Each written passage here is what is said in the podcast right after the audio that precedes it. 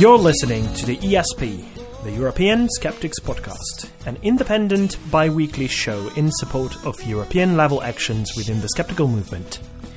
The ESP is run by individuals representing different skeptical groups from across the continent.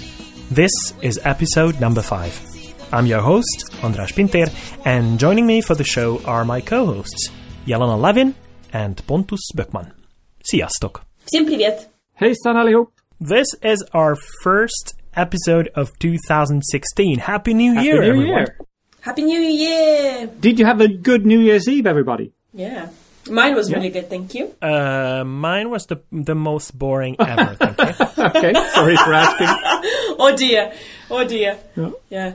But there's always next year, uh, Anders, so, you know, Uh, yeah, from this moment on, um, Can only improve, right? party, party, party. yeah, absolutely. Anyone gained weight? Oh, yes. the- this, uh, Uh, all this no, holiday we just, season? We no. just, we just were fat whole year round. It's like, you know, uh, you know No, this, this you joke weren't. about uh, about the Christmas present. Do you know what you get for Christmas? You get fat. This is what you get. You get fat. it's- well, Yeah, yeah, I gained two kilos. Thank you very much. Okay, but you need that two kilos. No, I don't. To really. keep you warm. I should get rid of 15. Any New Year resolutions? Probably.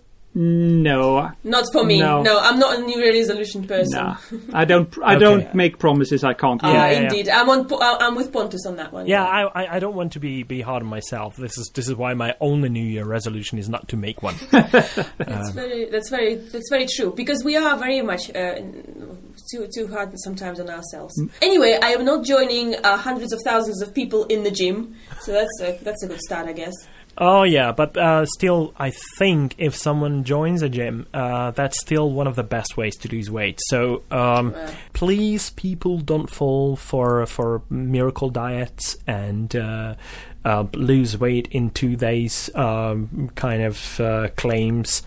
So watch out for those and uh, don't Yeah. fall for them. Well, we we haven't had too much feedback lately, have we? Uh, this this this must be because of the holiday Sure. season. Everyone was. I'm I'm quite surprised that people even got to listen to our show. So we didn't see too much of a drop in uh, in the number of listens. Yeah, no, I, I personally, I have now a around 20 hours of podcasting to listen to after the holidays. I've, so I understand if people can't uh, listen as much, but still they listen to us and that's good. Yeah, and at least they downloaded.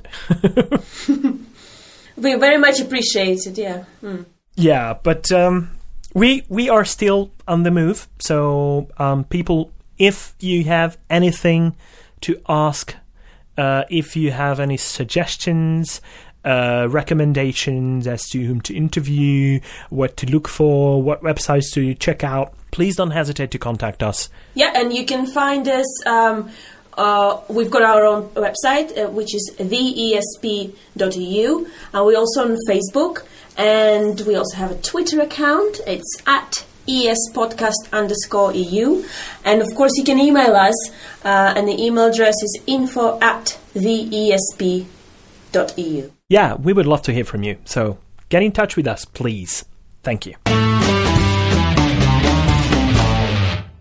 Let's see what we have lined up for today, shall we? What better way to start the show with than Yelena talking about a very important event taking place a long, long time ago, somewhere in Europe, on this very day, that is the 13th of January. And then we're gonna take a look at a few European events to look forward to. Very exciting ones coming up here. Then we're moving on to talking about some skepticism related stuff from across Europe. Uh, as you may have noticed, we're not covering news only, but uh, tend to deal also with important topics you might find interesting. Our first interview of today's show will be with Diana Barbosa, co founder of the Portuguese skeptical organization ComCept and co organizer of their Skeptics in the Pub events, as well as their annual conferences. ComCeptCon uh, is the name they're going by. After this first interview, Yelena will come forward once again with the logical fallacy we should all know more about. That is, this time, the persuasive definition fallacy. That will be followed by our second interview, in which I am reporting again from Wikipedia Science Conference that I attended earlier this year, representing Guerrilla Skepticism on Wikipedia, an international project run by Susan Gerbic. And this time I talked to Dario Taraborelli. For those of you who don't know, um, he's a behavioral scientist and social computing researcher born in Italy and currently acting as head of research at the Wikimedia Foundation, living in the west coast of the United States. We had a nice chat about problems with uh, finding original sources and managing groups of editors to do, uh, do the work. Then it'll be Pontus's turn to discuss certain things that are circulating in Europe and are really wrong. Then uh, there's going to be a very fun segment uh, again coming back. That's true or false, uh, presented by Yelena. And of course, as always, Yelena will have a nice quote for us to finish the show with. Hope you'll enjoy the show. This is going to be the first one in 2016. Let's get started. So, Yelena, please tell us about an important event taking place on this day in history.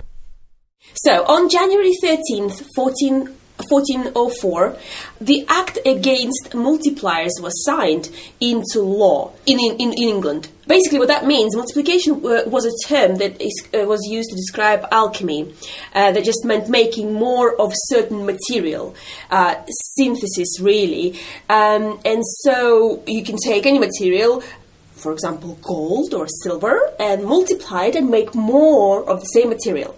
Mm. And of course, the powers that be were very, very concerned that such multiplication might involve uh, gold and silver and make other people uh, very rich and uh, basically, they were worried that people who w- will be made rich will not be the people who are who were in power at the time, and they didn't want that to happen. And so the act declared that none from henceforth should use to multiply gold or silver, silver, or use the craft of multiplication. And if any um, one does, they incur the pain of felony.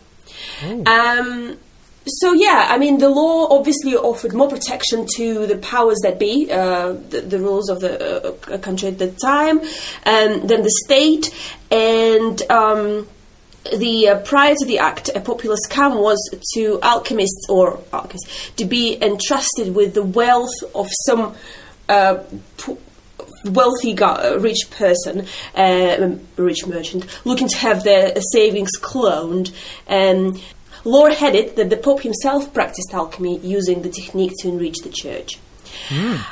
Um, and so, well, actually, um, chemistry at the time wasn't all scam and witchery in the Middle Ages.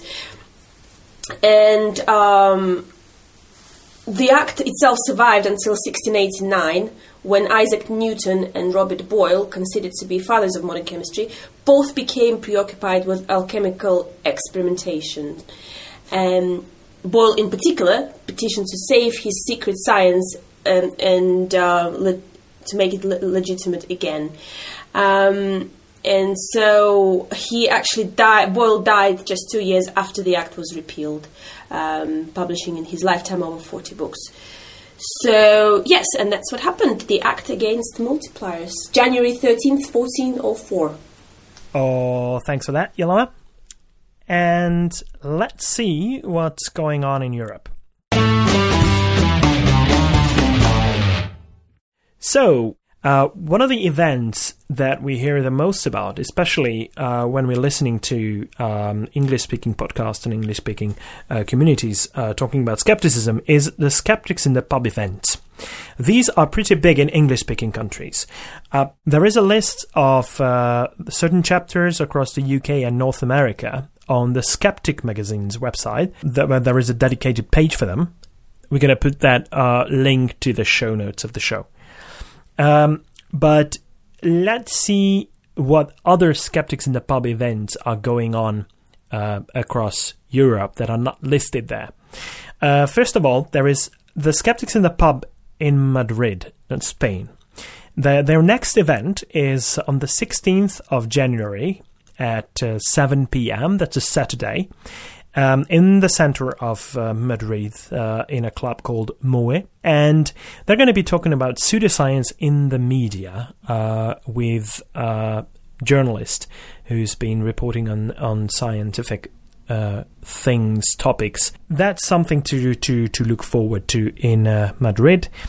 Uh, you'll find more information on the website of the one of the skeptical organizations of Spain, skepticos.org. Also on the 16th of January in Porto, in Portugal, uh, the Portuguese skeptics ComCept will resume their Skeptic in the Pub events, and this time they are going to discuss laboratory animals. And this is prompted by a recent decision by TAP, the Portuguese airline, to stop transporting animals for laboratory use. So uh, that sounds to be very interesting. So please show up for that one. Also in Portugal, organized by the Portuguese Community of Skeptics ComCept, the first of a new series of events uh, will take place on January 17th, that is a Sunday. And um, this series will be a visit to certain places, museums, and uh, other institutions uh, of interest to skeptics. This time it will be the Portuguese Printing Press Museum. Feel free to join them, but I would advise you to contact them first to let them know how many people they should be expecting. Another Skeptics in the Pub event we want to mention is taking place here in Sweden, in Malmö on the 23rd of January. This time there will be a very special guest. Uh, Jay Novella from the Skeptic's Guide to the Universe is here in Sweden, and we he will join us for what we call an evening with Jay Novella. Mm, sounds good. Yeah, I will be there, and hopefully I will get him to say a few words into the microphone for this show as well. Okay, you know I I, I hate you now. oh really? you need to have contacts. Yeah. Never mind. Yeah, yeah, yeah. A few days after that, there will be a course uh, starting in Madrid on the 26th of January, and uh, that is going to be slightly different from uh, the, the usual skeptical um, events because it is going to be covering secularism. It's organized by laicismo.org and uh, calm.es, which is um, the club of the Friends of UNESCO in uh, Madrid. So it's a kind of um, um, humanitarian organization. And uh, they're going to be offering a Secularism 101 course of six events, uh, all free of charge on a weekly basis, uh, starting in January on the 26th and finishing on the 1st of March. So um, if you're interested, uh, they are asking for registrations um, in advance. So uh, we're going to be posting the link to the show notes. In April um, 2016, um, April 23rd, um, there will be a Rationalist International Conference in Tallinn, Estonia. Um, and the uh, bookings are open now on eventbrite.com. They also have a Facebook page. You can find them on Facebook um, just by typing Rationalist International Conference. Um, and it's a gathering of critical thinkers from across the globe as they promote themselves. Um, and it's the first international secularist event in a Baltic country, as I can confirm, because obviously I am from Baltic countries myself, and I have never heard of anything like that, and I'm really pleased that this event has taken place. Um, and uh, there'll be um, lots of different uh, speakers. They'll be discussing faith healers. Um, they'll be discussing blasphemy laws um, and free speech, uh, pseudoscience, religious fundamentalism, and much, many, many uh, other uh, interesting topics. Um, so check them out. And uh, the other thing I wanted to quickly mention today is an event in Hamburg, Germany that is going to happen on the um, May 5th, 6th, and 7th of 2016. Um, and it's a SkepKon. Um, so the website is www.skepkon.org, that S-K-E-P-K-O-N. Um, there isn't much information on there at the moment, but they have had um, similar events in the past a couple of years. Um, the event draws about 200 to 350 participants, and uh, again, it, it, draws attention of all the different speakers and topics, etc. Um, and I was wondering if I'll just give a shout to German skeptics out there if you uh, maybe would like to write to us or get in touch and give us a bit, a bit more info about it, and we, we can maybe um, expand on it, it uh, later on and closer to the time. Uh, but at the moment, if you check their website for updates, it's skepkon.org. It's always good to know about events like this in advance, so um, please keep them coming in. If other mm, European skeptics you would like to promote any kind of event, uh, please don't hesitate to contact us. And uh, don't forget to update your websites, please. We we are trying to look for uh, certain kinds of events, but it's very difficult when when websites are not updated. So if you could help us uh, with that, that would be uh, brilliant. And when promoting the skeptics in the pub event in any of the countries across Europe, especially when you're on Twitter, please use the hashtag SITP, that stands for Skeptics in the Pub, and uh, that will help others to find your event uh, on Twitter. And of course, it, it, works on Facebook as well. So uh, please use these uh, very handy tools. So thank you very much um, to both of you for uh, covering the events uh, going on in Europe in the future. So for, for the listeners, I'm hoping they're going to be able to attend one or two of these. Let's move on to a few topics that are very hot in Europe at the moment. Well, Christmas trees, right? Uh, by the time this show goes out, uh, most of the listeners will have thrown their Christmas trees away if they were real trees in the first place. I don't care about those ones coming in boxes just now. Uh, but I thought this topic might still be interesting to talk about. I recently came across a post on uh, one of the most prominent skeptical blogs in Hungary called Ködpiszkáló. It translates um, as poking through the fog into English. Um, they examine the notion that um, come the new year, you should really not waste your Christmas tree by throwing it away, but make pine needle tea out of it instead, that is by many websites claimed to contain four to five times the amount of vitamin C compared to that found in oranges and lemons. But does this claim really hold water? Well, there's a whole bunch of different blog posts on articles online about this, also in English, of course. Somehow, I get the feeling that the idea really took off from a gardening website called Dave's Garden that referred to North American indigenous people having used pine needle tea to prevent scurvy, or scorbutus, um, hence the name of the re, uh, substance, uh, scorbic acid that acts as vitamin C. And this was also taken up by early explorers coming in contact with them. Now, that is widely accepted as fact, and we have no reason to doubt it, since there are lots of sources mentioning several coniferous species in that context, so no real problem there. But of course, as it often happens, these claims have really escalated into some kind of a miracle cure idea. So, what can we cure with it according to these sources? A whole range of conditions and diseases, from the common cold to the flu, or uh, some even go as far as to say cancer. But according to some bloggers, it definitely helps boost your immune system and is an important source of antioxidants, Yes, the role of antioxidants and this mindless craving for them could be another topic to discuss, but let's move on. There is a suspiciously titled site called medicinalfoodnews.com that lists all sorts of things that it can cure. But can it really? First of all, the claim that pine needles contain 4 to 5 times the amount of vitamin C compared to lemons and oranges we'll just willfully ignore the usual sort of generalization with no regard to expected differences among certain coniferous species, but uh, let's get to that later. There is a website with lots of nutrition information, including vitamin C levels. Uh, that is nutritiondata.self.com, also cited by this Hungarian skeptic blog I mentioned.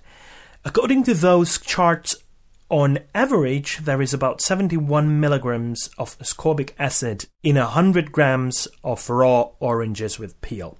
That almost covers the recommended daily intake for adults, that is 75 milligrams for women and 90 milligrams for men, according to the NIH, the US National Institutes of Health Office of Dietary Support. What about pine needles? There is only one study available with uh, regard to ascorbic acid contents, and that is an article in the US Department of Agriculture's uh, Forest Service research from December 1969, evaluating seasonal changes in ascorbic acid levels in eastern white pine, that is Pinus strobus. And they found the species needles, those are the leaves of the trees, of course, uh, to contain a range of 70 to 190 milligrams of ascorbic acid in them per 100 grams. So, hooray! Um, it really contains more. Um, yeah, but it's still far from four to five times compared to oranges, right? Uh, it's about the same amount. And to get 190 milligrams, you have to wait for it to dry out. And uh, there is one other significant drawback um, to mention. Eastern white pine is native to North America and is not really used as Christmas tree, and definitely not in Europe. So those charts are totally irrelevant to European consumers.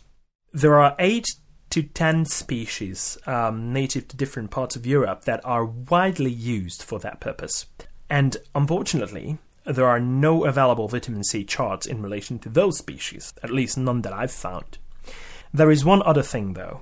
According to some sources, SPF species, that stands for spruce, pine, and fir, as they refer to this group of coniferous species in the lumber industry, um, can be mildly toxic due to different sorts of resins, oils, and mycotoxins on the surface of needles and in the needles uh, themselves. There are reported cases of mouth and stomach irritations resulting in excessive drooling and vomiting. Even gastrointestinal obstruction and puncture are mentioned. Well, we should be skeptical, uh, of course, but due to the nature of these materials, it sounds plausible. Um, the New Zealand Tree Crops Association is widely referenced, but I couldn't find an, any original material on that site claiming anything about this. What I found, though, uh, with a quick search, is two articles in PubMed mentioning severe effects of ponderosa pine on animals. One in the Cornell Veterinarian from 1979 that found heat stable toxins in the needles that had an embryocidal effect in mice. And the other one from 1996 in uh, veterinary pathology that showed abortion and toxicosis in cattle after consuming ponderosa pine needles. Uh, there are also other published peer reviewed articles discussing this um, uh, as well. I'm just uh, mentioning these two. But whether it is restricted to that particular pine species that is native to America is not clear. And other species may contain similar toxins, of course. So, to conclude, there is no evidence that pine needles contain more vitamin C than oranges and lemons. In fact, we have no idea how much different species contain of it. But what we do know is that there are known species of pine with the needles potentially causing serious problems due to toxicity. And there is one more thing. While with eating a whole orange you're probably good for the day in terms of vitamin C intake, you definitely won't get there with a couple needles thrown into boiling water. But what you might get instead is some nasty heat stable toxins released into the water that, that you're consuming. Uh, we do not know that for sure. But why risk it when there's no real gain anyway? All things considered, it is probably not such a good idea to consume pine needle tea. So, yeah, if you haven't done so already, just go on and throw away your Christmas tree. Um, or if you have um, fireplace, it produces heat very effectively. The Swedish Skeptics has recently uh, announced their uh, awards for 2015. They have two awards. one called The Enlightener of the Year, which was given to a radio show on the Swedish Broadcasting Channel number three uh, for a uh, radio program called The Institute, uh, which gets the prize for having uh, had a very humorous and interesting show about science for the last five years. Unfortunately, they are now closing the show, but uh, Swedish skeptics hope that they will have inspired future uh, shows in the same uh, area. The Deceiver of the Year Anti Award is also going to the Swedish Public Radio for another show called Kaliber. They get this doubtful honor for a show where they suggested that vaccination against HPV, the human papillomavirus, carries serious risks. Yeah, Uh, so um, is there an award ceremony? And if there is, uh, are the actual um, awardees invited to that ceremony? Yes, that's the case. We uh, on the yearly meeting for the Skeptic organization, uh, the Enlightener of the Year uh, always show up to receive the prize. The Deceiver of the Year, however, has never showed up, but they are very welcome if they want to come. I wonder why that is. Yeah, so surprised. Uh, by the way, uh, Deceiver of the Year. I'm assuming this is this is something that, that you translated into English, but if it's really that harsh uh, in Swedish, have you ever encountered any kind of uh, uh, legal problems with that? No, not really. phrasing it like no, that. not really. No? But but the, there is a translation problem because the the term förvillare is is really hard to translate straight to to to English. It's not that hard in in Swedish, but there is no really good uh, Ah, translation. okay. Okay, okay, but is it is it still still a um, um, a, a tough one in um, in Swedish or It's very negative, but it's it's, much, not it's not softer. libelous. I Okay. think. Okay, it's not libelous. Yeah, it's yeah, it's it all depends. I I would assume also on on what the legal system is uh, in your country. So, um, guys, um, do you know what the European Medicines Agency is or EMA? Not sure. No. Well, it's it's an agency within the European Union uh, for the evaluation of medicinal products. W- well, it really came into being in 1995. Uh, later on, it got renamed. It's very similar to the US's Food and Drug Administration, but of course, it doesn't have that much power over uh, uh, regulations as the FDA does in the US but still the the main focus of it is um, working alongside but in a way to harmonize uh, medicinal regulatory bodies uh, w- within the European Union. And uh, it just got a new executive director uh, named Guido Rasi, and uh, he um, used to be the Director General of the Italian Medicines Agency. He's Professor Guido Rasi, and uh, he assumed office in November uh, 2015. But the reason for me mentioning his name and um, uh, the the fact that he took office is uh, that there was a press conference after his um, inauguration, and um at that very press conference, he said a very important thing. He expressed a commitment of the EMA, the European Medicines Agency, to transparency in uh, regulations. I'm quoting We have a pioneering approach to transparency. We are the first regulator in the world to allow researchers and academics and the public as a whole access to the clinical data on which marketing authorizations are based. Uh, but uh, there is another thing. Uh, among the five very important guidelines uh, mentioned by him, one was the best use of all available evidence. So he said in Europe, with a population of over 500 million citizens, the opportunities to study the impact of medicines in real life and monitor their safety and efficacy are enormous. Integrating all available data enables real time monitoring of the safety and efficacy of medicines. So, this seems to be a very tough kind of approach to what a regulatory body such as the EMA um, should should follow. This made me very happy, uh, but not just me. Um, it was mentioned on um, a very important website. It's the AllTrials uh, campaign's website, and um, they were very they they were expressing how happy they were about this statement as well. Uh, of course, why that is is because uh, they are campaigning for the transparency in uh, regulations, um, in the, in the sense that. Um, pharmaceutical companies, when they test their medicinal products, they should file their clinical trials in advance so that th- there can not be situations in which um, certain results are left out of the overall evaluation of a medicinal product. So this is what they're campaigning for. They have been working on this for a while. It's it's UK based mainly, but uh, they are emerging on a European level. And recently they started their campaign in the US.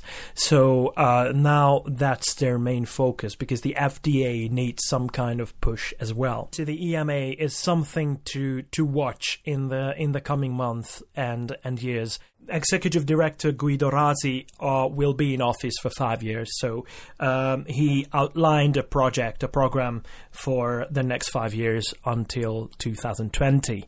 So this is something that we have to watch closely. Mm-hmm. And I'm talking to all European skeptics um, who who deal with uh, health and medicine related topics. Now that I mentioned AllTrials, uh, let me just briefly mention uh, the the organization, the charitable organization behind this campaign. Of course, uh, they're not running it on their own. Uh, of course, one of the greatest names is uh, Ben Goldacre uh, in the UK, who is behind the campaign. But there is another campaign of the same organization Sense About Science.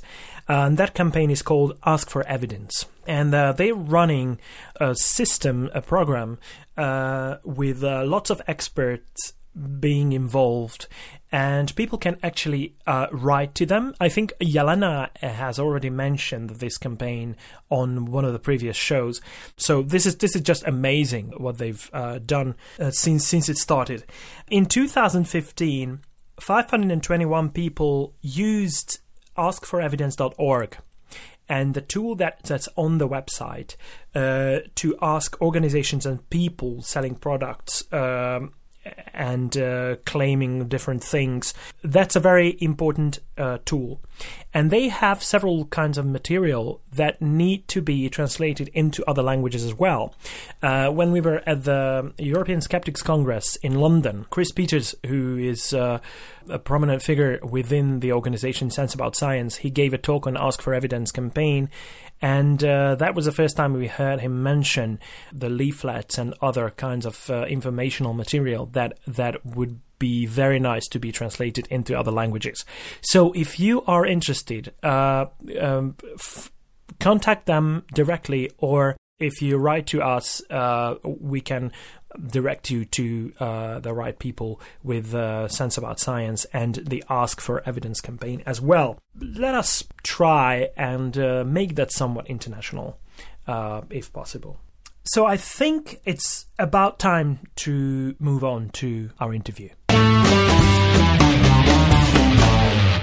On every episode, we interview a person representing an organization or project, either from a certain European country or stretching across borders. This time, we have here with us Diana Barbosa, skeptical activist, co founder of the Portuguese skeptic organization ComCept, and co organizer of several skeptical events in Lisbon and Porto. Diana, welcome to the show. Thank you so much. It's a pleasure. First of all, um, let us thank you for promoting um, the show so fiercely in the last couple of weeks. Uh, we really appreciate that. Yeah, and, no, uh, very great. nice. Thank you so much. Greatly appreciated. Yeah.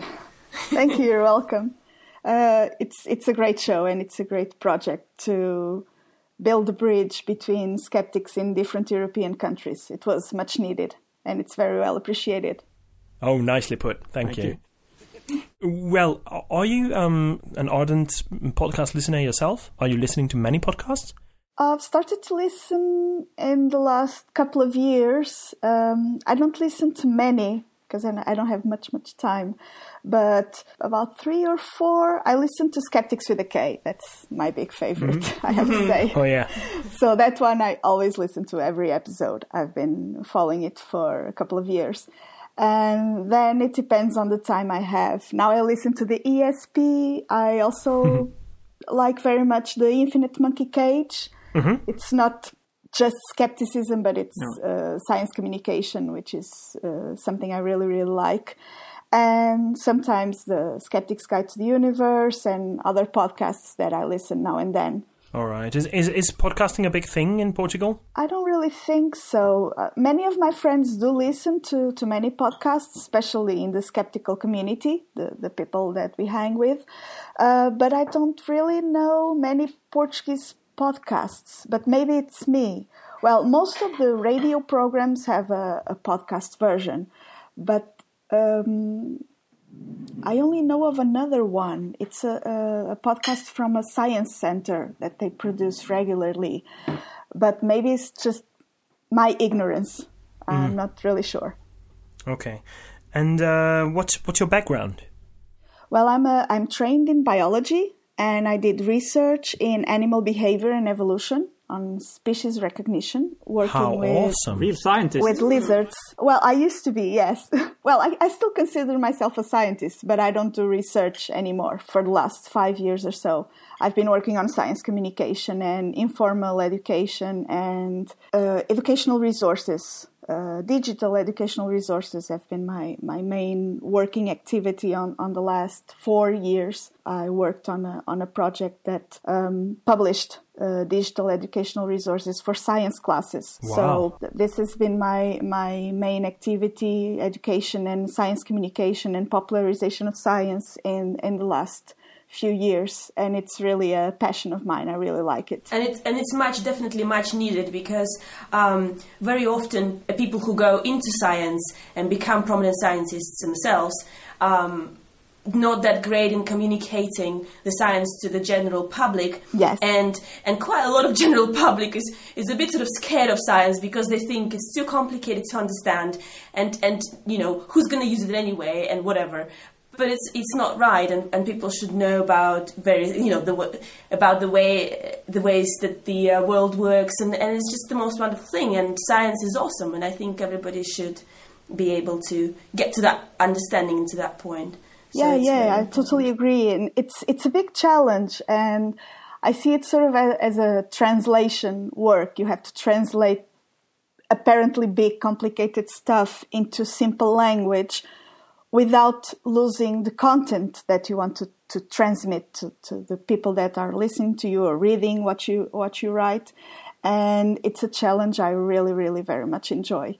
Uh, it started a bit serendipitously because I was ending my my my PhD, uh, my scholarship, and I started to work with groups of children doing environmental activities. Mm. And I really, really enjoyed it. And I think I found my place in the science world there. Awesome. Because I really, really like to do that sort of thing and to write and to and to speak with different audiences. And it's a challenge, but it's a, a welcome challenge. I think uh, everyone who's who's been there and has done some of that stuff shares your enthusiasm. Um, and it, is this how you got involved with uh, skepticism itself? Yeah, in, in a sense, it was. Uh, I can't put a date on it when I started to think myself as a skeptic.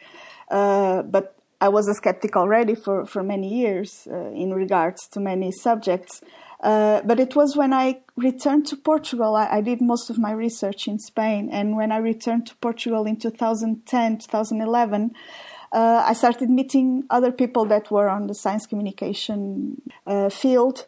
And many of those were writing uh, on blogs and in interacting with uh, commenters in blogs mainly um, I think I found skepticisms because I found other people that were fighting the same fight, right? Defending science, trying to explain misconceptions, uh, dealing with creationists, pseudoscience defenders, uh, alternative medicine defenders, and we started uh, meeting each other and um, sharing resources and uh, the podcasts that people listen and the pages that we read and the, the sources that we look for for for reliable information and I think that's sort of when I realized I could consider myself a skeptic, and I discovered the, the scientific skeptical movement. Uh, you're the co-founder of uh, ComCept, which is the the skeptic organization of, uh, yeah. of Portugal.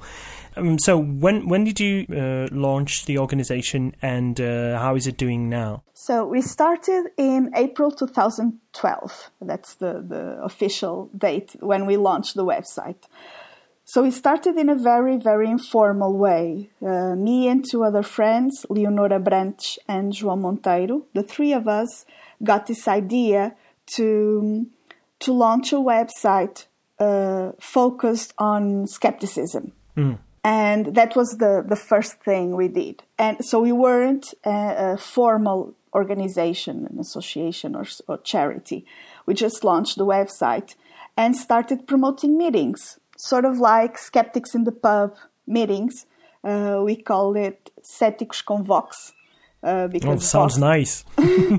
yeah, Vox is the name of the cafe that we get together when we are in Lisbon. Oh. So, and it's also a, a name game with uh, voice because Vox it has to do with voice. So it's oh, so skeptic, it's the skeptical voice. The skeptical uh, voice. Okay. Yeah, yeah, Okay. Great. In the out, and we started doing it in Lisbon uh, uh, the year later we started doing it doing it also in Porto. So now we alternate one month we do it in Porto, another month we do it in Lisbon because it's the two uh, major cities in Portugal and it's where we are mostly. It has to do to the places where where we live. So I'm in Porto and Leonor and João is in Lisbon. So we we we switch between the two the two cities that's mostly how it started. So we launched the website. We invited people that we knew that were related to the skeptical movement and we, from which we liked the way they wrote.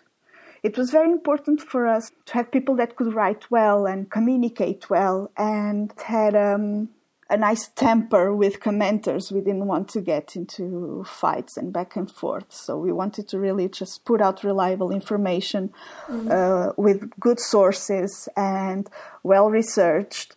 So that was the, the beginning of ComCept. Um, later uh, we started to to do other other stuff and now we have many many different little projects. Can i ask you quickly about the name ComCept yeah it's it's a, a mix uh, of skeptical communities. So it's ComCept from uh, the word skeptical skeptic in portuguese which is cético. Mm-hmm. could you could you could you tell us the full name of the organization in portuguese? In portuguese comunidade cética portuguesa Oh, okay. I love the Makes sound sense. of it. Sounds delicious. so it comes from there. It was actually a friend of ours that came up with with the name because there used to be a Portuguese skeptical organization that never really set off. So they, they had a plan but never really put it into place. But we really didn't like the name. The name was in English it was skepticals from skeptics from Portugal. Uh, but in Portuguese, the short name of it means log because it was cepo. Wow. And cepo, it means like a woodlock. So it was, okay. we didn't really like it to have that name associated with us. So we, we were trying to come up with a, um, another name and a friend of ours on, on, uh, one, on one of the Facebook groups that we were on came out with the, with the idea of ComCept and we really liked the sound of the of the short name and yeah. and and the name the Portuguese skeptic community I think it's it's fine. it is nice, and it it, it has it, it translates to to some kind of a, a friendly environment. Yeah, uh, so, so, it really sends the message that uh, we are here and we are a community. We're not yeah. we're not just a, a, bunch of people in a secret organization. We we no, are a real no, community. Everything we do is out in the open. It's free entrance. It's uh, lately, we've been asking people to to make um, an inscription of if they are participating or not. But it's just to have a notion of how many people we're going to have in a certain event because everything we do is free. uh, we always try to do it, and I, I hope that we can keep on doing it so that everyone can participate without any sort of constraints besides time and location. Mm. What kind of events do you put on? So besides besides the ones that we do monthly, uh, the the those uh, informal gatherings that we do, mm. sort of like skeptics in the pub, but we do it in the afternoon. So it's more like skeptics in the cafe, mm-hmm. um, where we try to to select different topics to discuss in every month and to have a guest to to help us discuss those topics. And then we have a, um, our major annual event. It's ComCeptCon, um, which we do every year in November, and we started that. Uh, on 2012, on the year that we, we started ComCept. The first two years we did it in a small village by the sea called Nazaré, uh, because the, the public library there um, gave us the, the auditorium to do to do that event and one of our our, our collaborators, our writers, Claudio, is from the region. So the first two years we did it there, and it was great. The first year we had no idea how it was gonna go. We didn't know if we would have audience or not. It was a, a big leap for us, but surprisingly, we had almost a full room with many local people that we didn't know in, uh, in any way. So people just found it was interesting and came along, which was very, very good for us. Unfortunately, that public library has had some serious uh, funding cuts and currently is not opening on the weekends, so we cannot do our ComCeptCon there anymore. And this year in November, we did it again. We did it in Porto on a, on a, uh, the auditorium of a, of a municipal museum called Casa do Infante. So it's the the house where one of our past kings were were born and it's a local museum and it has a very nice auditorium and the city hall was was graceful enough to to let us use the auditorium to do it there. And it was quite fun. We did it we talked we you i'm sorry you talked about it on on one of the latest yes, episodes. Yeah on the nihilism uh, it was very very good. I'm we're very pleased with the result this year. The speakers were very nice very nice questions and we were on time, on schedule, which was very nice. I think it was a, um, a theme, a topic that attracted a lot of different people because we talked about vaccines, we talked about the Holocaust history, so it was very different topics, but all connected by the nihilism aspect. And how many people are we talking about? Um, uh, this year we had about 60 people. Wow, that's not bad. In the audience yeah, it was it was very very nice. Mm-hmm. And um, um, but do you, do you get a very good turnout for the for the skeptics in the pub events as well? It depends. It varies quite a lot from month to month, uh, but usually uh, between 15, 20 people. Ah, okay. I that's, think 20 was good. the most we had once. Yeah, because we try that everyone can participate and speak. So if this starts to be too big, we'll have to change the way we do it. Maybe we'll have to change the, the plan of yeah. and turn it more into a sort of mini conference with a Q&A because right now we do it as a conversation, not as a as a conference sort of thing. Uh, there is one thing I I've been meaning to ask you uh, about the the the other skeptical group. Where are they, and uh, are you in contact with them, or uh, do you collaborate with them? Yeah, so some of them, uh, the the prom- the main promoter of that group, we, we are in touch, and, and he comes to our events. The the group never never uh, never materialized. So and many of them just come to our events. So it's it's a good relationship, no problem there. So there isn't another group a skeptical organization like yourself no, in Portugal? No, that we that we know of, there isn't. Any kind of uh, exciting uh, plans for the future? Well, this year we really want to formalize our organization so that we can do other type of, of activities and maybe some a bit bigger uh, events and um, with more formal settings. Um, although I think we've we've done quite a lot as a, a, an informal group of people that have a website and, and write about science and skepticism and get together every month. Um, and we also have some some plans for new new types of activities. We're planning to uh, organize uh, more or less regularly visits to museums and science centers and we, we did it a couple of times in the last few years. We did it uh, the, in, in our last event that was about Freemasonry. We organized a visit to the, to the Freemason Museum in Lisbon and we want to do it more often to, to organize visits to places related to science, to history, maybe even to politics uh, in a, a skeptical um, environment. Mm. So that we can di- then discuss what we've what we've seen. What uh, I think it, it's it's one of the the novelties for this year that we're trying to put in place, and maybe also some skeptical tours. Mm. I'll just Sounds very leave it there. Yeah. Yeah. Okay. Just some ideas we are juggling for for the, the new year. Yeah. And besides that, we have our monthly gatherings that we are setting in place. Um, the ComCeptCon for the next next year that we are already thinking about it, and I cannot say much about it because we are still in the very very beginning of planning and thinking about the main subject and um, the the guests that we may have as a, as speakers. W- will it be in November? It will be in November, probably in Porto um, next year. Uh, well, this year we are already in 2016, and then on the Saturday before Christ- Christmas we'll do again our solstice conference. How do you bring about certain topics? Are there many hot topics with special focus to uh, Portuguese people? Yeah, here the the topics that raise more comments and people coming to Facebook and having disagreements with us is our alternative medicine. I think that's a Alternative medicine. Hmm. yeah, alternative medicine always attracts attention.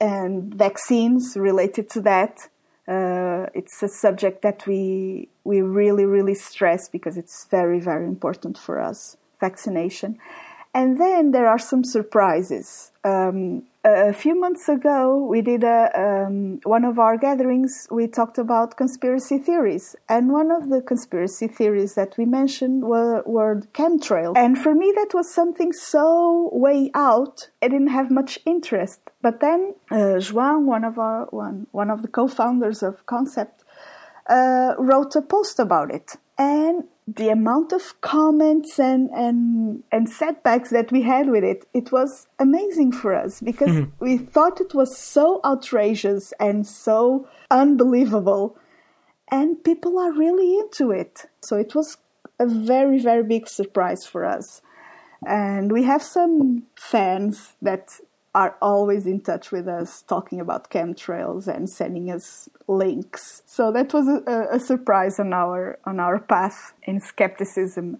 Oh, yeah. really, Yeah, it, no, it's such a silly notion, so that you you would you wouldn't think that people take it seriously, but a lot of people do. Also here, yeah. Yeah, it's it's impressive. It's And it really, can really stir up impressive. huge emotions. Mm. Yep, Yeah. we've been accused of everything regard, regarding chemtrails. We're corporate chills, we're Illuminati, we're the Yeah, of devil. Oh, yeah.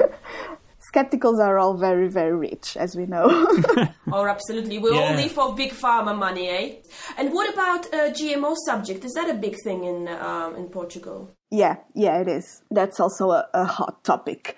Uh, we did a, a conference on it la- on la- on the 2014 ComCeptCon. Uh, so the, the the main subject were was the four elements. So we were trying to go a little bit mystical. And regarding the element Earth, uh, we invited a, a researcher on that works on plant genetics, and he did a very very good conference on plant genetics and on GMO and I think it was very um, sober and clarifying. It's always a hot topic, uh, especially now with the the new EU uh, norms that allow countries to forbid or not GMOs. And in Portugal, there's a, a, a great ecological movement trying to trying to get the government to forbid to core Oh, yeah. uh, GMOs in Portugal. Yeah. Uh, since you mentioned European levels, do you intend to collaborate with other uh, European organizations uh, when you you finished materializing the organization itself? Are you going to be applying for membership with ECSO, the European Council of Skeptical yeah, Organizations? Sure, of course, we'd love to, and we'd love to collaborate with people from other countries. Uh, we're also in touch with people from Spain, and uh, it was very nice if we could do something together in the Iberian level. Uh, I see that they have a very active skeptical community. Also, there are different organizations in Spain. We would love to hear from them.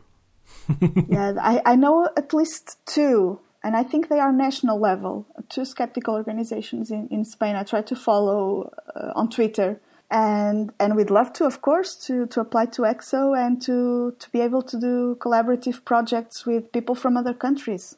That would be awesome. Yeah, great. And Diana, do you think you'll be attending next year's QED? I, I, I keep saying next year's as well. It's actually this year's QED. this year's. Uh, I will try to, but I've had a bit of uh, bad news in, at the end of 2015, so I'm out of a job right now. But I will, I really, really will try to go to QED. It's great. I love it. I've, Yeah, I've been fingers there. crossed the- for you. Yeah, I hope we Yeah. can meet you there.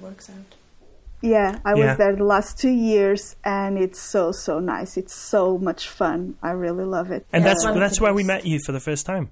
yeah, it was. It was. It was very. This year, it was very nice. I, we met many more people than in the first year that we were very, very shy when we went there. Me and Joao. Yeah, you did a great presentation at the Skeptic Camp last year. Yep. Uh, that was really good. Yeah, the fir- the first year I went, I didn't know about Skeptic Camp, so I won't. I, we only arrived on Saturday, and but this year we were aware of it, so we planned our trip so that we could be there on Friday, and it's so much fun. It's so cool. Diana, I, I believe there is a prize that you give out uh, in Portugal as well. Can you tell us about that? Yeah, so we have a, a satirical prize that we call the Flying Unicorn. Uh, it's inspired in the Pegasus Prize from the James Randi Foundation. Uh, so we we tried to come up with a with an mythical invented animal that we could do in Portuguese that sounded nice. So we came up with the flying unicorn because everyone knows that unicorns don't fly, of course. And we mm, gather uh, submissions for the, the the flying unicorn prize throughout the year. So in 2016, we will award the prizes for uh, feats that were committed during 2015.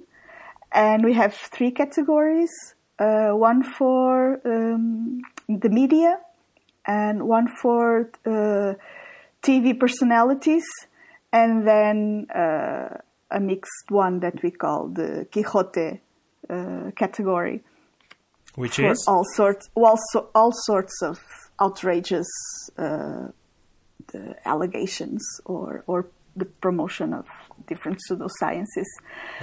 So we and we we announce the the the winners on the on April first. So on April Fool's Day. Uh, good one. yeah.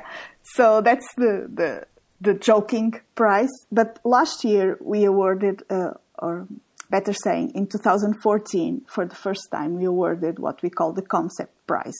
That rewarded someone that has fought for science uh, and reason uh, throughout their career.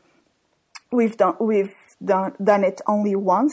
It's not supposed to be an annual award. Uh, we're going to do it when we feel that we should uh, pay an homage to someone that that had has had a, an important uh, role in skepticism and in the promotion of science, reason, and critical critical thinking. And our awardee was David Marçal, which is a Portuguese biochemist and a Portuguese author that has wrote several books on science and skepticism, and it's a very active skeptic in in Portugal.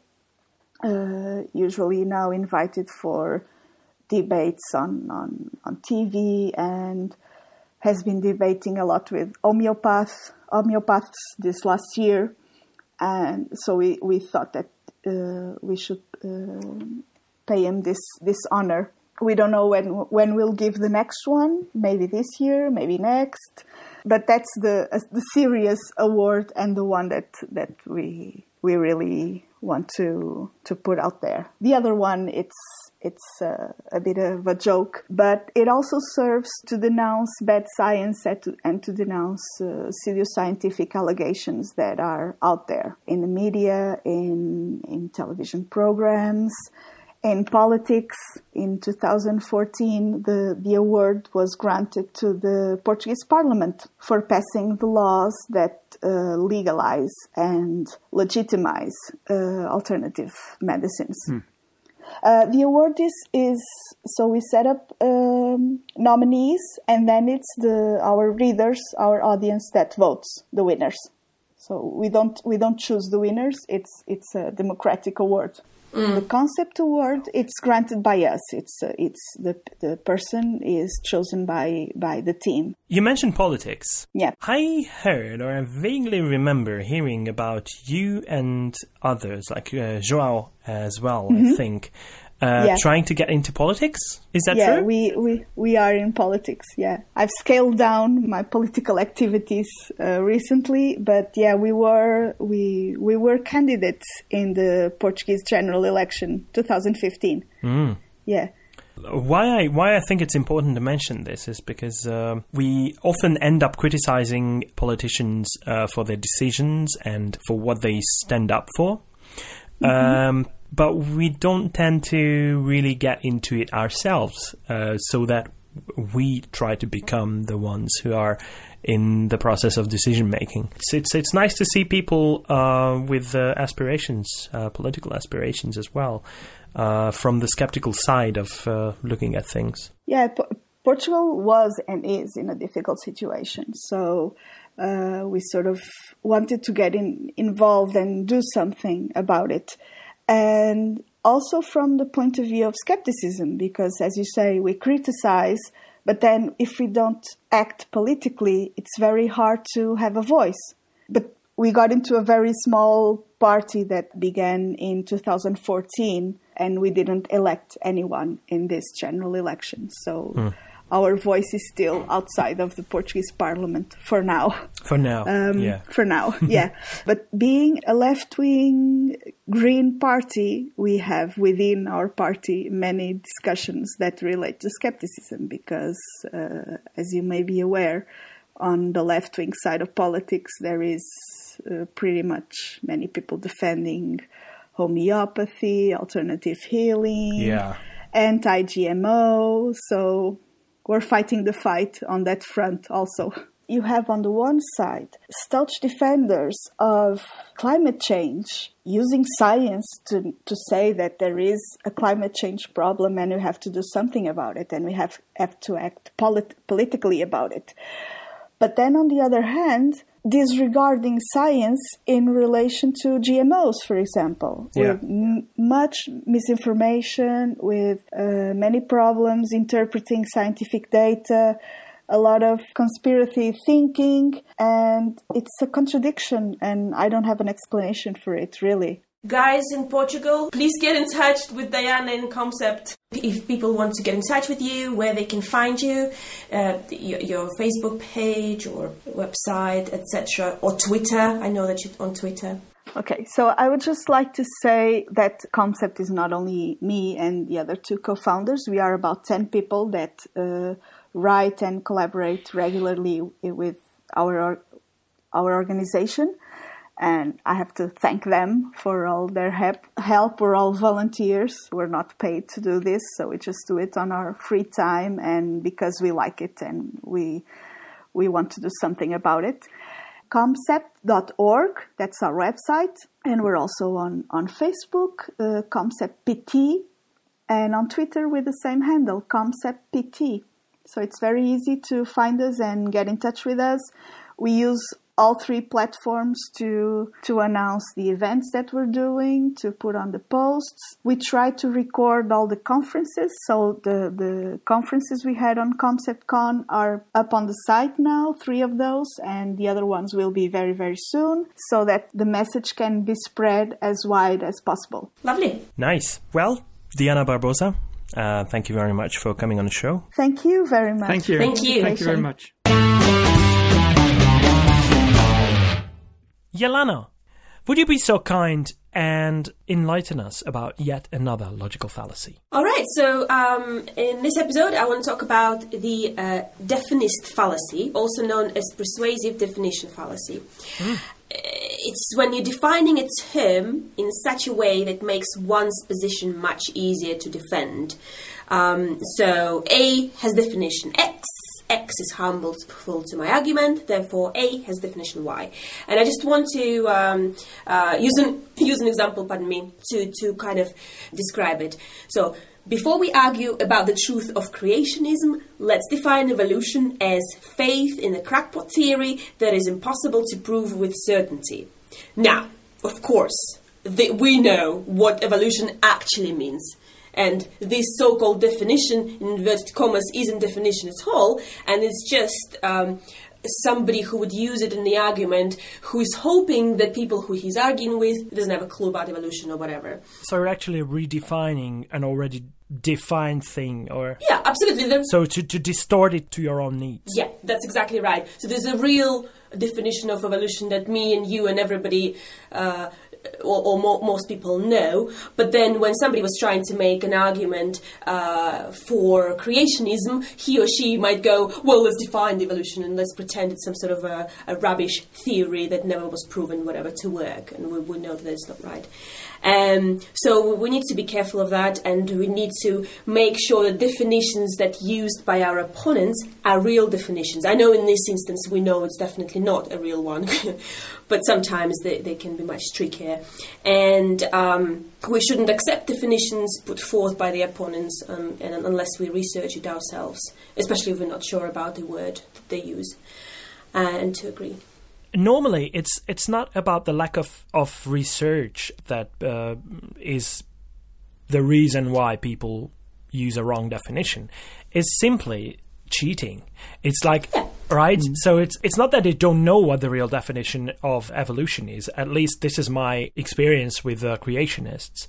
Is that they do know very well what the real definition of evolution is. They just don't want to accept it because because then they they would have to try and defend their own aspect with with that definition, and that that's much more difficult. So Defend their own faith, yeah. yeah. So is is this is this the same as the straw man argument or not? I think what the difference is is uh, that in uh, the persuasive definition fallacy, you distort a kind of definition to fit your needs. In the strawman, you are actually making up one. But I think there is a very a very narrow line between the two. But they are two different fallacies. Yeah, yeah, yeah. But I know what you mean, yeah. Okay, cool. thank you very much, Ilana.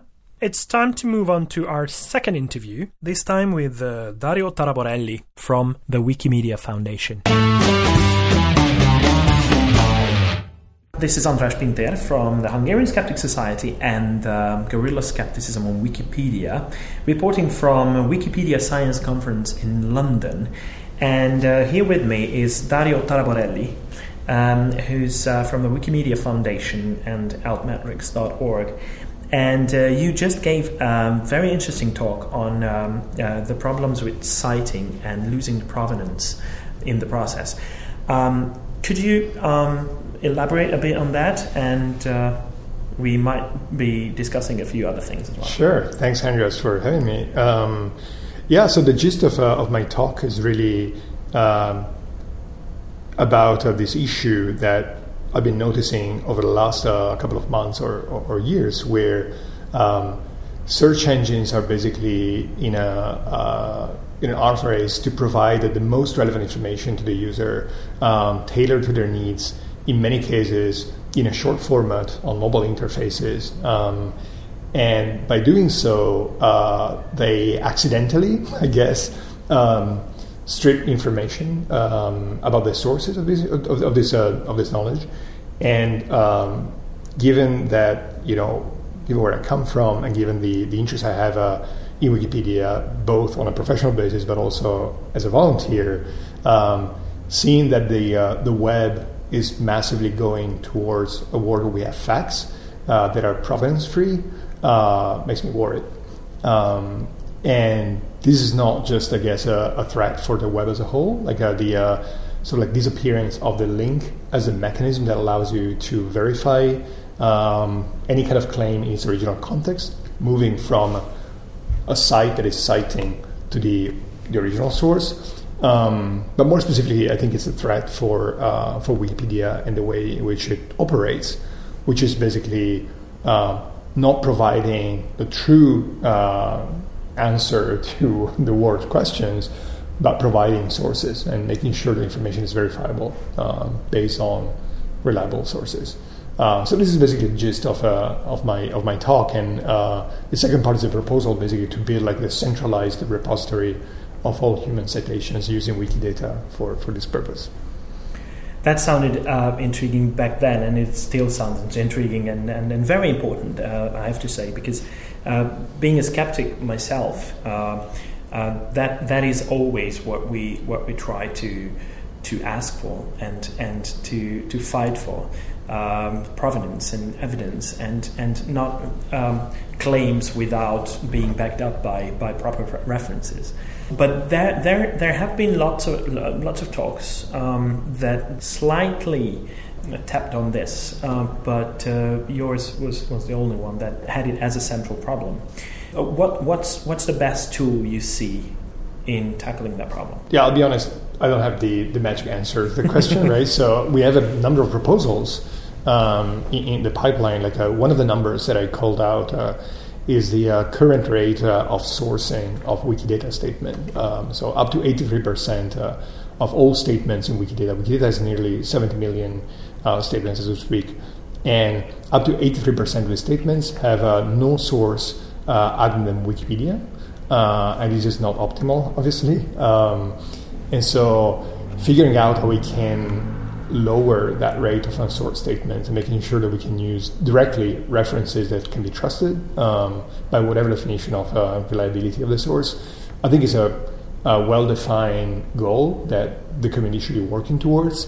Um, again, I, I, think that Wikipedia doesn't pretend to be uh, an authority, an epistemic authority that you would go to to find uh, an answer, but it should be really like the uh, the entry point uh, towards uh, the academic literature, towards uh, you know vetted sources out there where you can go and form your opinion based on what experts are saying about any given topic.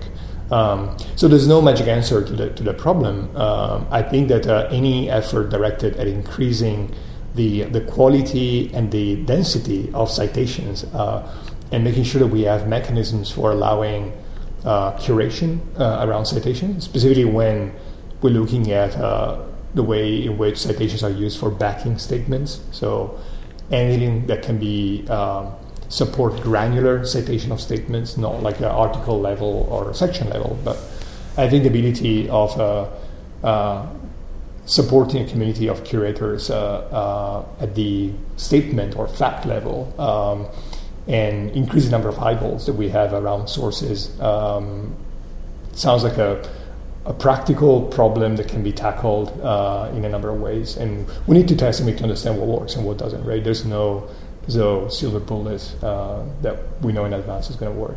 Yeah, but it has to be done as a community effort, uh, that's for sure. And um, I see this conference a very useful opportunity to, to discuss all, all that. And uh, I, I, hope many other um, conferences of this kind will follow. There's another topic you didn't discuss um, in your talk, but we, we had a, a small chat about um, here before, and that's uh, organizing these communities of, of editors because of course there is a large overall community of editors uh, around the world but uh, those are separated into uh, smaller communities defined by the topic they work on or just nationality or anything and since we are running, I am part of a part of a, a project that is an international project, and it's being criticized on several occasions for being a bit secretive uh, which is a bit of an exaggeration, especially being closed. But um, sometimes uh, having an outside forum for, for, for our own communication could be a much effective way of communicating and, and organizing our work. But of course, there are these wiki projects, um, like uh, one of my favorites is Wiki Project Medicine, which mm-hmm. is doing an amazing work. Yep. But do you think everything uh, happening on Wikipedia should be organized that way? Right. So, two things. I, I, think you're right that doing this in the open is going to be uh, critical for the existing community or communities uh, to accept the fact that these are, you know, this is not just a, uh, a group of people who are there to boycott the, pro- the project, but uh, this is a group of people with a very specific set of interests who want to learn how to uh, contribute to Wikipedia, uh, playing better roles, right? So I know for sure that anything that involves uh, you know, private messaging or canvassing uh, that is not on Wikipedia is typically not very well received by the community, and for a reason, right? Yeah. yeah. Um, so this being said, there's a separate question, and that's uh, uh, the question as to whether this communication should happen on Wikipedia itself, uh, if there are better spaces, better forums for hosting this conversation. And honestly, the answer is that, yeah, we know that uh, the uh, infrastructure that supports Wiki project uh, which we projects on Wikipedia is very poor, right? So um, the the foundation is actually investing quite a lot of work into uh, quite a lot of effort into building better interfaces for um, you know hosting discussions. We have Flow, the new um, interface uh, to streamline uh, and support, like facilitate. Uh, um, conversations specifically around wiki projects. Uh, that's one of the use cases that uh, stood out as a um, as a high priority one. But um, the reality is that uh, uh, the conversation around uh, around Wikipedia should not necessarily be constrained to Wikipedia as a place where it happens. Um, I've seen amazing conversations uh, in even attempts to coordinate effort uh, uh, towards editing Wikipedia on social media, right? And in fact, there's a group of people very interested in the role of social media bots, for example, for recruiting uh, like-minded potential contributors who care enough about the topic and who are experts in this area um, to see whether we could um, engage them and uh, and bring this expertise, which currently happens, currently manifests itself outside of Wikipedia, bring it to Wikipedia and get more people to contribute. And the the, the bottom line to this approach is um, is coming from the fact that I believe that um, quality really is a result uh, of uh, uh, having more and more eyeballs actually representing like uh, different perspectives on um, on on Wikipedia, and uh, the we typically have problems in areas where we don't have enough editors, like you said, curating articles, um, and where basically you know some individual opinion becomes the de facto content of an article, lacking other people who may contribute and, and vet and, and, and improve the content that these people are producing. So yes, I'm definitely like a big believer in the fact that uh, we should funnel more diverse communities and obviously there's a lot of effort into like, uh, activating women to participate in Wikipedia. That's probably the most prominent example, right? Uh, we cannot have the uh, the largest collaborative encyclopedia of the planet written only by male contributors. That's a no brainer, right? Yeah. Yeah. Well, um, that's something to think about, and um, I hope I hope it's going to be figured out by, by the community itself. And uh, I thank you for your time. Thank you, Andres. And uh, this has been Andres Pinter with uh, Dario Taraborelli. Thank you. Thank you again. Well, Pontus, I'm really eager to hear who's been really wrong lately. So today's prize for being really wrong goes to two examples of pseudo-scientific bullshit gadgets. One is a hat to stop radiation, and the other is a speaker to insert into your body. What? The first item is something called Shield Signal Proof Headwear. A UK based company behind the product, Shield Apparel, has just announced that they have successfully reached their Kickstarter campaign they claim that their beanies and caps protect you from quote unquote electromagnetic waves, as well as being quote antimicrobial, antibacterial, anti-odor, anti-radiation, and it protects your head. I guess the last last claim is okay if you consider protecting you from cold. There's no reference to any studies, and the only explanation given is that it consists of silver. Uh, there is, of course, no evidence that normal doses of electromagnetic radiation are very ha- harmful. But even if it would be, how about radiation hitting your face and the rest of your body? Hmm. It sounds like good material for Ask for Evidence. Hmm, yeah, very much so, very much so. Uh, the second item is the baby pod, which is a small speaker that plays music for your unborn baby if you put it into your vagina. Now, No. yeah, it's true. Now, since I don't have a vagina myself, I have limited, but not zero, ex- personal experience of the thing. I, I, I do know, however, it is possible to put things up there uh, for, say, business or pleasure, but uh, I see no use for this product at all. There have, of course, been many dubious claims over the years about benefit of exposing unborn babies to music, but uh, I think this is quite ridiculous. And also, I think this is potentially harmful as well. Perhaps for the baby, depending on what volume you use, but also, how do you clean this device? And make sure that you don't introduce bacteria and other stuff into the vagina. Especially during pregnancy. Mm, yeah, yeah. that's even even more. More sensitive, yes.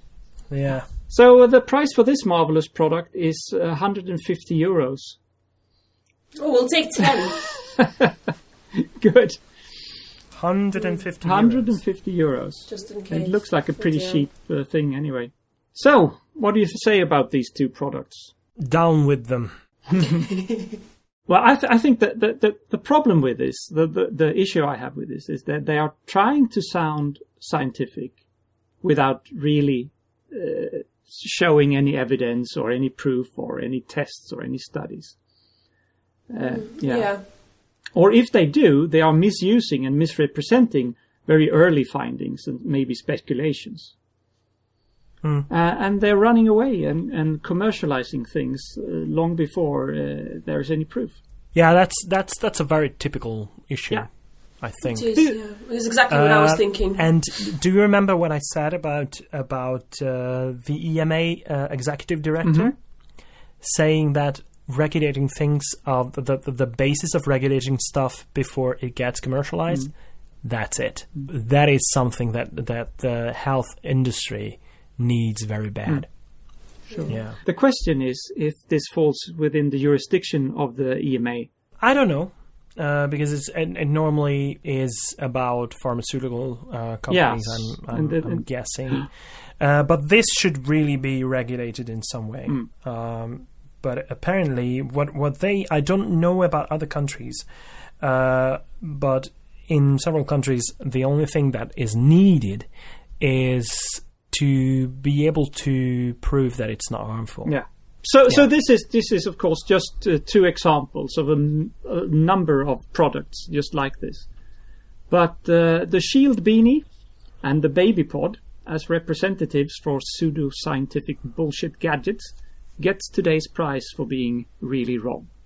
Yeah, and of course, yeah, they can turn out to to work somehow to some extent, but still, commercializing it beforehand, before getting the evidence, that's that's bad. That's wrong. That's just simply wrong. All right, um, I think it's about time to get back to our great true or false segment. Yelena, have you prepared something for us for today? I have indeed. Um, all right, so I've got three items for you guys here. Here we go. Um, so the item number one is the residents of the Greek island of Lesbos have failed in court case to ban the use of the word lesbian being used to describe sexual attraction. Item number two: running very long distances can make your brain shrink. And item number three: scientists say that person's natural hair color reveals information about uh, his personality. wow. All right, guys. Um, so he- here are three items, and um, um, Andres, would you like to go first? Oh, yeah, why not? So, the first one residents of the Greek island of Lesbos have failed in a court case to ban the use of the word lesbian being used to describe sexual attraction between women. Yeah, why not? So, that's. that's hilarious, by the way. So, the that move of actually taking this into court. That's that's amazing.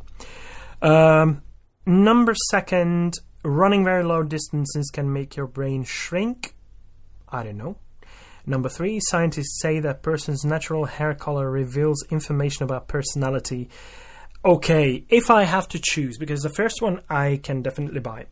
The second and the third, um, number three seems to me absolutely bogus.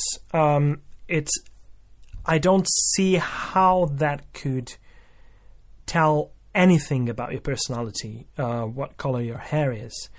Uh, it's absolutely counterintuitive, uh, but not just like that. I don't see any way that it could affect your personality um, other than being mocked for, for being a ginger or, or anything. So it's uh, so running very long, long distances can make your brain shrink.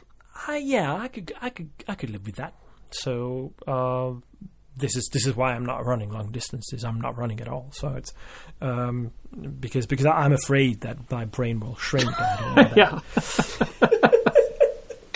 So I would say number three is the false. Scientists say that person's natural hair color reveals information about personality. That is to me really absolutely bullshit. hmm Okay. Uh, what about you? Yeah, okay. Uh, looking at the first one, Lesbos Islanders, uh, they lose the court co- course. Sorry.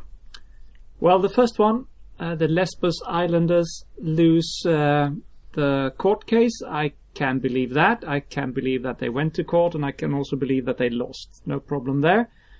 Running very sh- long distances. Uh, I'll come back to that. The third item, scientists say that person's natural hair color reveals information about personality. This is something I've heard before, and it might be a myth, but I've heard about redheads that, uh, or uh, is that a politically correct term? Redhead? You say you say ginger. Ginger. Only the ginger can call another ginger ginger. Oh yeah, mincha, Ba-ba-da. mincha. So, Yeah, so, teenage- but if that's- you're that's if you have a red hair color, I've heard that that has uh, it, it's due to the same. There is something that makes you think faster, that makes your head red or hair red, and your brain think faster as well. It could be bullshit, but I'll I'm gonna just take a chance that that's true. So I'm going to go for that. uh, Running very long distances cannot make your brain shrink. Um, can I say something that um, yeah, yeah, I do it. know that um albinism, for example, it has um, effects on other functions of your body as well. So there are a couple genes that can cause things like that, diminishing certain capabilities. But that statement to me looks like a very general statement. So it could be just a wording of the statement itself that that, that deceives me, but um, I still I still cling to my, my, my original choice. All right, guys. Well, I'll, I'll take them in order because there is no consensus. So the first item, and uh, the uh, Lesbos Islanders lose lesbian ban court case. Ban court case. So this is a true item, indeed. um, this item, uh, well, or, or this uh, article was published in 2008, so a few years ago, uh, and the residents appealed to a court in Athens to ban the word lesbians, claiming that uh, as the island's inhabitants, they were the only true lesbians Which is and, true.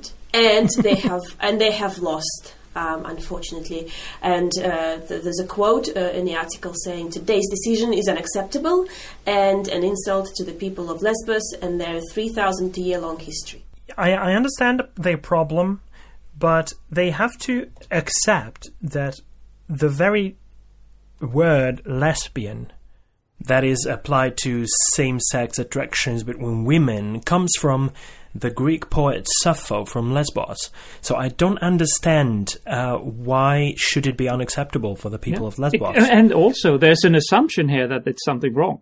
Yeah, and this is one of the thi- one of the things in the article said that um, the court ruled that the word, the word lesbian in its adopted, like you said, Greek, um, an international sexual context does not offend or threaten the individual, um, collective or human rights uh, of the island's residents. There so there is nothing wrong with the word. It, does, it shouldn't offend people. There you know, go. so- I'm gonna have to check if Wikipedia has a disambiguation page for that. Yeah, lesbian disambiguation. Lesbian Greek dialect and Aeolic Greek, an inhabitant of Lesbos. So Wikipedia gets it right. Wikipedia is the way to do things. Great. okay, yeah, let's move on. All right, so item number two. Uh, running very long distances can make your brain shrink. This is uh, the item that actually is, in fact, true. Um, and when I was researching this article, I thought, nah, that can't be right. It, th- they might mean something else. They must mean something else, you know, that, that can't be true. But basically, when I, I read on, I, I realized this, we're talking about long distances. Not 5K, not 10K, not even a marathon. Eh, I- we're talking about 4,500 kilometers over 64 days. That's Oh. a long chuffing distance. Um, basically, what happened was the um, there was a running um, marathon. Uh, it's like a world challenge ultra marathon uh, that took place um, in 2009 called Trans Europe Foot Race, and uh, it involved running from Italy to Norway. As I said, 4,500 kilometers over 64 days, and uh, there were 44 runners. And this, the researchers jumped on the case and they thought, right, we're gonna, you know, study those people and see, measure them and, and see how they do. Of course, they didn't run non-stop, but they ran uh, every single day. And basically, what they found is, apart from the fact, obviously, it affects the the cartilage and stuff like that. Um, extraordinarily, they also found the runner's brain shrink as much as 6% by the end of the race. And exercise uh, is considered to be beneficial to the brain. uh, sta- staving of depression and dementia. And a shrinking brain is not generally considered a good thing, like we all know. Uh, but uh, the own researchers are not sure yet why the brain shrinks after the long distance runs. Uh, but it might simply be a result of extreme fatigue and poor nourishment. Um, and uh, among the ultra marathoners, uh, the area of the brain that shrunk the most is involved in visual processing. So the lack of stimulation, simply looking at the road for 64 days straight, may have something to do with it. Um, and it could also be the result of coping mechanism to reroute valuable energy to parts of body that need it more. More. So there we go. It's a true item. So everything, Yeah, everything in that's moderation except moderation. How many people were, were involved? 44 runners. 44 runners. Okay. Yeah, I mean, I know what you said, Andres, about not running, and but really, 4,500 kilometers, nobody should be running that much. I mean, uh, I was like reading, thinking, these 44 people are pretty crazy, really. Yeah, that's uh, that's amazing. Really. Uh, So, this is not I the reason why I'm not running. Giving you a new. It's well, I you think. I, I can guess why. It's just good old laziness. Yeah, yeah. All right, guys. So, and then of course, item number three: the scientists uh, said that the personal natural hair color reveals information about personality is a fake item.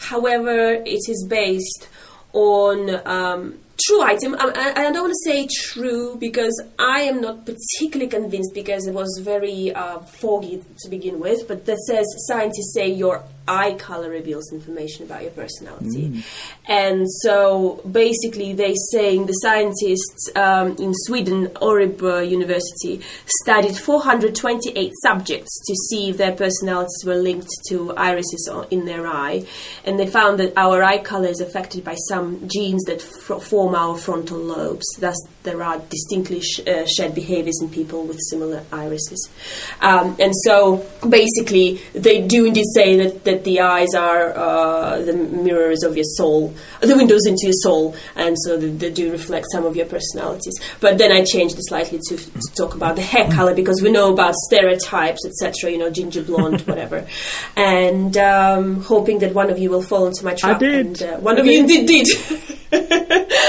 so there we go. Mm. Nice trap. All right. Good.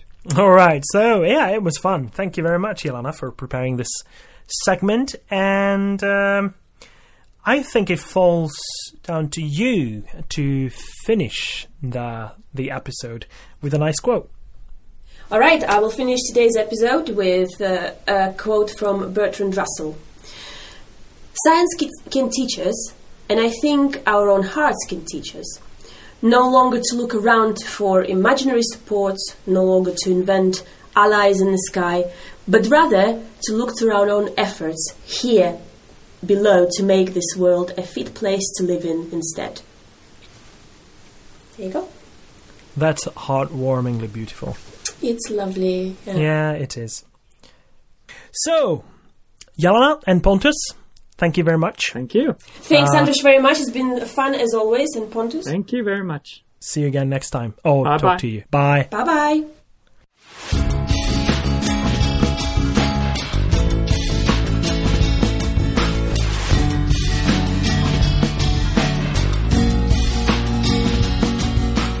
This has been your ESP experience.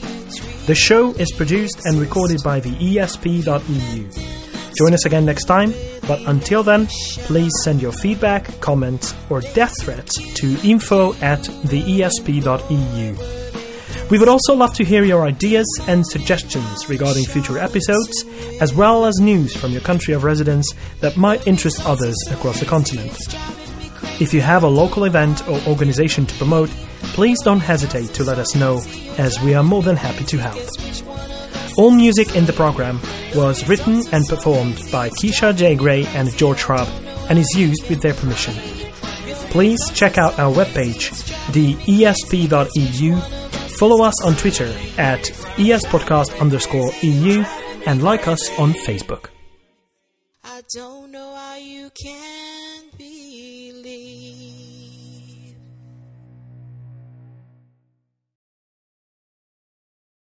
Sziasztok! You have to wait for your turn, Jalil.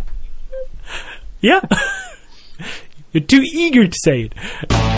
And joining me for the show are our. Fuck. I just say the whole thing. Jesus Christ. He want help. Don't call for his help.